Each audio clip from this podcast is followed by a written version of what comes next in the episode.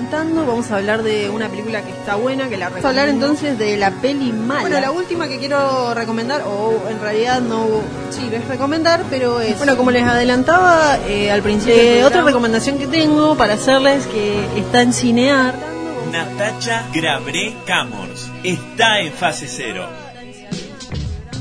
Fase cero, capítulo 63. Eh, hoy en la sección de la señorita, ella licenciada, nacida en Chaco.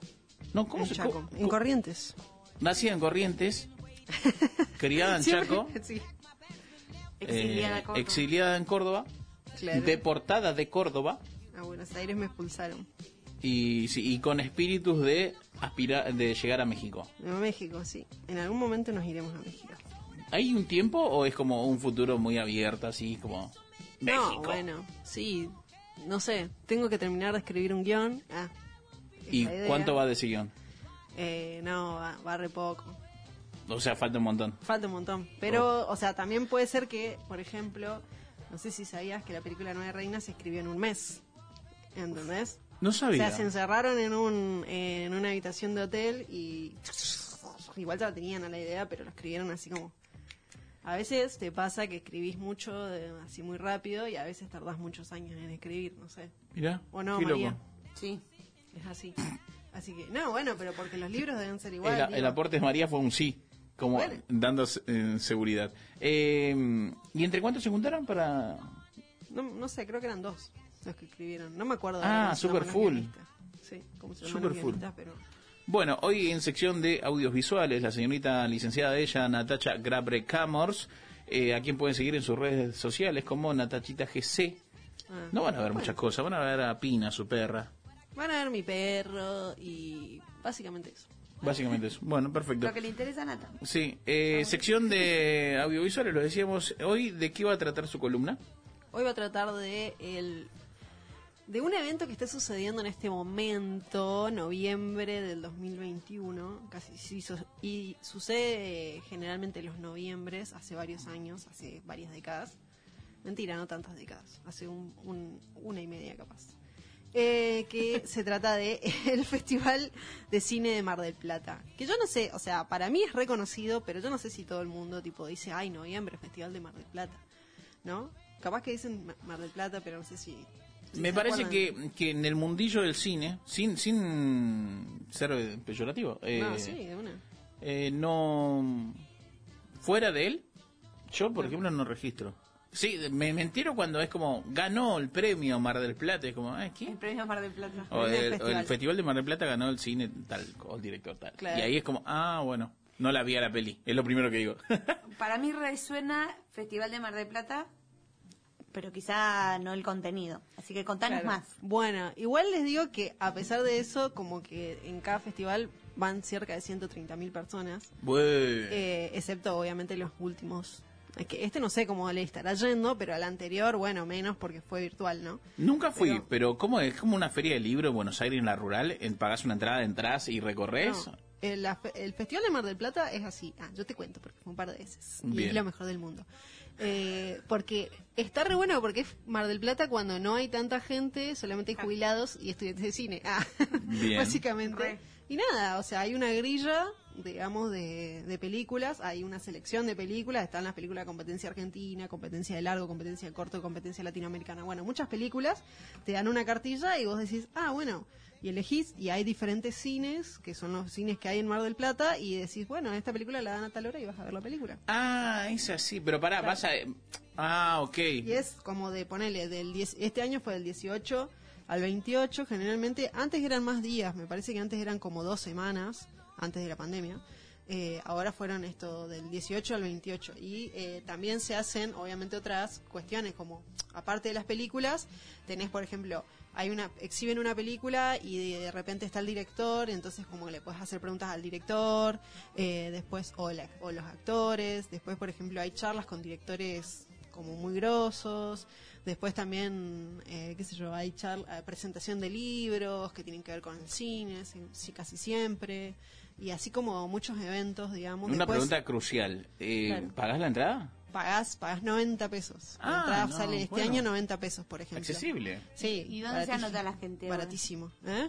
¿Dónde hoy se pueden anotar todavía? Sí, se pueden ir a verlo. No, anotarse para poner su película, no. No.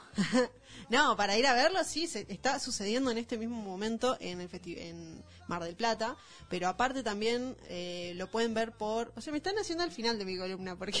ok. Jiménez, no pregunte. No, bueno, no importa, pero en este momento está haciendo también online, porque el año pasado, ¿qué pasó? Como ningún festival se pudo hacer, eh, la mayoría mutaron y todos fueron online. Y eh, también fue el caso del Festival de Mar del Plata, entonces el año pasado podías entrar y comprar entradas, que para mí era malísimo, porque, o sea, la gracia del de que sea online es que lo puede ver mucha gente. En este sentido no lo fue así, fue como, bueno, vamos a vender solamente, no sé, 200 entradas y listo. Y tipo, ibas a querer ver una peli y no había más entradas, o sea, para verla en tu casa, online. Claro. Bueno, nada, ahora este año te podés ir a ver al cine y también podés verlas online, algunas pelis. Así que entren a la página del festival si quieren ver películas que están buenísimas y que es bastante difícil conseguir fuera de este tipo de circuitos. Eh, o por lo menos, por ejemplo, hay muchas películas que se estrenan primero en festivales, hacen circuito en festivales y tipo un año después recién están en el cine. Así que también es como ver películas readelantado. Y por otro lado, si quieren, o sea, la experiencia completa de ir a Mar del Plata y andar por ahí y entrar al cine y después salir y hablar sobre esa película, y está buenísima. O sea, a mí la verdad que es una de las actividades que más me gusta. Este año no pude ir, pero, el año pasado tampoco, pero los años anteriores fui y es algo súper divertido, es algo diferente para hacer en la ciudad. Después vas a la playa, también hay proyecciones en la playa, pero bueno. ¿De quién puede ser esta idea tan maravillosa que se creó en 1954? De nuestro querido general Perón. Muy que politizado. que muy poli- politizado. Ya bueno, pero yo voy a decir, voy a decir una cosa. Sí. Toda esta cuestión, también hay como ahí una, ¿cómo se llama? No sé si diría una teoría conspiranoica o qué, pero había un Me gusta momento... la palabra el- conspiranoica. bueno, había un momento, en el momento este de los años 50, los años 40, la producción de cine de- en Argentina, ya, o sea, estu- cuando el gobierno de Perón hubo mucha plata para la producción de cine en Argentina y se estaba poniendo recopada la producción de cine y estaban haciendo un montón de películas. Y pasó que eh, como que Estados Unidos se puso la gorra y no quería mandarles el celuloide para poder empezar a filmar, No para poder seguir filmando. Entonces, como que decían que en realidad eran los malditos imperialistas diciendo que no quería que se expanda el cine, porque ¿qué pasó? O sea, en Estados Unidos eh, a- agarró, eh, ¿cómo se llama? Vino el cine sonoro y perdieron un gran eh, mercado que era eh, el mexicano, digamos, ¿no? Claro. Porque obviamente tenían la barrera del idioma. Y entonces Argentina dijo, ah, mexicanos, hablan igual que nosotros. Y empezamos a exportar películas y bueno, como que se empezó a expandir el cine argentino. Y entonces, eh, como Estados Unidos dijo, eh, ¿qué onda? Nos están robando mercado. Bueno, nada. Supuestamente todo esto, no, nada, no sé, no sé qué, qué onda. Entonces, el, el, ¿cómo se llama? El- es, en ese entonces, a ver, quiero decir bien, porque era como el jefe de prensa, digamos, pero no, no era de prensa, sino como del, del Ministerio de Difusión y no sé qué de prensa, que en la época de Perón fue resarpado, dijo, che, ¿y si hacemos un festival de cine? Porque en ese momento se estaban empezando a hacer muchos festivales de cine, como el de Cannes, el de Venecia, el de San Sebastián, que aparte todos eran como en los lugares balnearios de esos, de esos lugares, de esos países. Entonces dijeron, che, Raúl Apol se llamaba, subsecretario de prensa. Bueno, el chabón le dice, che, si hacemos nuestro propio San Sebastián, barra Canes, barra Venecia, y traemos un montón de gente y de- empezamos a... Porque si bien es un festival donde la gente puede ir a ver películas recopadas, también hay otra cosa que es, que es, che, miren nuestro Star System, che, vengan gente de todo el mundo y hagamos ahí como, eh, ¿cómo se llama eso? Un poco de lobby, ¿no?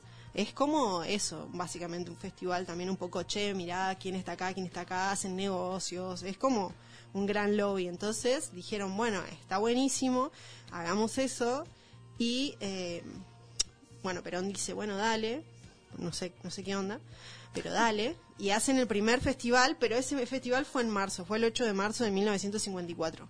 Hacen el festival que se llamó en realidad Festival Cinematográfico Internacional, no sé qué, bla, bla, bla. Bueno, hacen el festival y el año siguiente, bueno, no sé, todos los problemas de Perón con la dictadura, como que lo derrocan, y plum, se cae el festival. Y bueno, pasan un montón de cuestiones de que después vuelve otro día, después de otro año vuelve, después se va, después vuelve, pam, pam pum, pim, pam, hasta que en 1970, eh, o sea, se fue llevando desde el 50 y, desde el 56, 57, más o menos se fue haciendo hasta el 70, un año sí, un año no, un año se hizo en Buenos Aires también, no sé Claro, fue qué. pasando el tiempo. Fue pasando el tiempo, se fueron haciendo, o sea, eh, primero era una, una cosa que lo hacían el, ¿cómo se llama? Eh, una, una asociación, una agrupación de críticos argentinos, después no sé qué, eh, no, asociación eh, de cronistas cinematográficos argentinos. Bueno, la cuestión es que en el año 1970 viene la dictadura y dice, ¿qué es esto de películas? No, chau, fla. Lo sacan y deja de existir durante 25 años el Festival de Mar del Plata. Fua. O sea, se cae toda la industria porque en ese momento ustedes tienen que pensar que nuestra industria, la, la industria del cine era eh, algo como en el cono sur éramos los más capos, digamos, ¿entendés? O sea, nuestras películas eran geniales, estaba este festival donde venía gente, no sé, resarpada, tipo eh, Belmondo, Alain Delon, no sé, todo como, bueno, no sé cómo se dice, pero todo gente como muy conocida. Claro, Eh, cinco venían- estrellas. Claro, venía tipo Irma, Ingmar Bergman ganó uno de los primeros premios del festival, o sea, como pasaban cosas re grosas y también en ese momento el cine de autor era muy importante en el mundo porque eran los 60, entonces estaba la Nouvelle Vague en Francia y qué sé yo. Eh, ¿Cómo se llama? Después también estaba el neorealismo italiano, los italianos también venían mucho a Argentina. Bueno, había como, estábamos dentro del mundo de, de lo que era el cine en ese momento, que no era Hollywood y que también tenía ahí un estatus bastante copado. Después de que en los 70 se cae el cine, se cae el festival y también la producción de cine llega, Argentina llega a lo más bajo, bueno, bajón, qué sé yo, y vuelve en 1996, o sea, iba a la contracorriente de todo, porque sabemos que el menemismo, no sé, no tenía mucha buena nota tampoco con esto, pero había muchos, eh, ¿cómo se llama?, directores que estaban tratando de empujar porque se haga una ley de cine, porque bla, bla, bla, y bueno, resucitan el Festival de Mar del Plata, y ahí resucita un poco el cine y empieza todo lo que es también la nueva corriente del nuevo cine argentino, bla, bla. Bueno, aparte de todo esto, o sea, lo que ¿En qué año estamos ahí? Más en o el menos. 96, 96. pero lo, lo que lo que es importante también de decir de este festival es que después de que se hace el primer año, después bueno, no se puede, después ya cuando vuelve, después de ese año que estuvo caído, es eh, que este festival, los, eh, la Asociación de Productores Cinematográficos, la Federación Internacional de Asociaciones de Productores Cinematográficos, lo reconoció dentro de la categoría que ostenta hoy, que es una categoría A, competitiva A. O sea, es un, solamente de los 2.500 festivales que existen en el mundo, hay 13 que tienen esta categoría y eh, como les decía, que es como el Festival de Cannes, como el Festival de Venecia, como el Festival de San Sebastián, como el Festival de Canadá, eh, ¿cómo se llama? Sundance, creo. Eh, o sea, es un festival que es a nivel mundial uno de los top, digamos, de los mejores festivales y de los más importantes. O sea, claro, nosotros tipo, ah, sí, ¿qué pasa con el festival? Ni, ni, ni nos enteramos, pero es un re festival. De una. Eh, y bueno, esto en realidad lo que pasó cuando lo hizo Perón, como Perón solamente quería, cuando lo hicieron el gobierno peronista, como solamente querían eh, traer a la gente y hacer tipo un, lo- un gran lobby y que vengan muchos actores famosos y todos están mirando eso, y decirle a la gente que podía ir también a, al cine, porque también esto pasaba, ¿no? Como un montón de gente yendo al cine porque, ay, no, mirá, van a estar estos actores, qué, qué qué sé yo, bueno, bueno. Em, pasó que eh, cuando lo agarraron de nuevo, después de que se cayó, lo agarraron de nuevo lo- los que hoy hacen los premios Cóndor, ¿no? Y ellos dijeron, vamos a hacer una competencia, o sea, vamos a hacer que este festival sea una competencia, porque antes no era una competencia, y eso fue lo que le permitió llegar a la categoría A de no sé qué, super mega festival. Bueno, nada, tenemos este festival resarpado, que yo les recomiendo que vayan. Después, no sé, pasaron un montón de cosas. Onda, sí, también eh, Buñuel también vino acá a, a presentar sus películas, Alberto de Sica, eh, un montón de gente, pero resarpada. Después, no sé, hay un rumor medio extraño de si vos buscas tipo cosas de tipo fotos del festival del cine, hay una foto que dice, o sea, hay un rumor o algo así, pero hay una foto de Perón con una chica desnuda al lado. No sé qué onda. O sea, Tranca. porque supuestamente Perón tenía una cámara de rayos X con la cual habría fotografiado a la hermosa Gina Lo, sin ropa. No sé cómo se dice su apellido, pero es una chica resarpada sin ropa. Lo interesante es que la vestimenta del entonces presidente y su comitiva no era atravesada por los particulares rayos desnudadores. El mito sigue vigente. Pará, y de tanto en tanto aparecen personas que dicen tra- eh, tener la foto original y copias digitales de la misma. O sea, están en venta online, o sea, con unos precios resarpados, onda. Ya Tengo una foto de, y es, o sea, una foto de Perón y la chica esta y otra gente atrás suyo, tipo otros tipos, obviamente, atrás tuyo, tipo caminando, y la chica desnuda y Perón, tipo, con un montón de ropa aparte, o sea. Voy a googlear Perón desnudo. No, Perón desnudo no, Perón, con máquina Gina. de rayos láser. Claro, Perón, foto de rayos láser, pone o algo así. Perón. No, no busquen eso. Sí, ¿Por qué no? vayan todos, dejen la columna y vayan todos, apague el celular. Todos a buscar a Perón al lado de una chica desnuda. Bueno, no sé. Pasaron un montón de cosas porque imagínense que hay un montón de actividades y vienen un montón de estrellas re famosas y entonces, bueno, todo un mundillo y un lobby y un montón de cosas, ¿no? Eh, antes era como, bueno, mucho más, eh, Sí, sí, sí, sí, concurrido. sí, ¿La estás Perón viendo? y Gina. Oh Perón y my Bueno, eso, no sé, algunas perlitas del festival. Pero, bueno, nada, yo creo que hay que valorizar esto porque es súper, súper lindo, una actividad súper linda. Está re bueno ver películas que eh, salen de, salen del clásico, no sé, eh, estadounidense o de, o de Netflix o qué sé yo. Te vas y mirás otra película que, la verdad, no sé, te hace pensar o te dice otra cosa. O por ahí la sentís más cercana y no tan, no sé, qué sé yo, una película que filmaron en el conurbano o una película que filmaron en el monte chaqueño y decís, Sí. ah, no lo puedo creer, mirá, esta película es tipo, es mi infancia, ponele, y, Claro. y no estás viendo, no sé, una peli sobre Y unos- también es más federal, ¿no? no sé si es tan federal, sí, hay películas de todos lados, seguro, eh, sí, en la competencia argentina sobre todo, pero bueno, sí.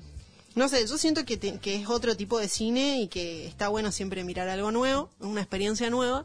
Y aparte, eh, como valorizar un poco lo que se hace acá, como que no tenemos todavía eh, realmente dimensión de las cosas que, que hay acá en Argentina, eh, de los, eh, ¿cómo se llama? De los artistas y, bueno, de toda la producción. Viste que siempre de repente decís, che, empezás a hablar con un científico argentino y te dice, no, vos sabías que acá se hicieron tantas cosas y vos, güey, en serio, somos recapos. Nadie sabía. Sol- solamente nos conocen por Maradona y por la calle más ancha, y por cualquiera. Pero bueno, nada, Festival de Mar del Plata, vayan a verlo y si no pueden ir hasta Mar del Plata porque está re lejos, eh, pueden verlo online y ya se van preparando, eh, preparando los motores para el año que viene, se hacen esa escapada en el fin de largo a Mar del Plata. Tienen una buenísima Así que nada, eso fue un poco el festival. Fase Cero. Nada volverá a ser como era. Búscanos en Instagram como Fase Cero Radio y encontrá todos nuestros capítulos en Spotify, siguiendo la cuenta Fase Cero. Después no digas que no te avisamos.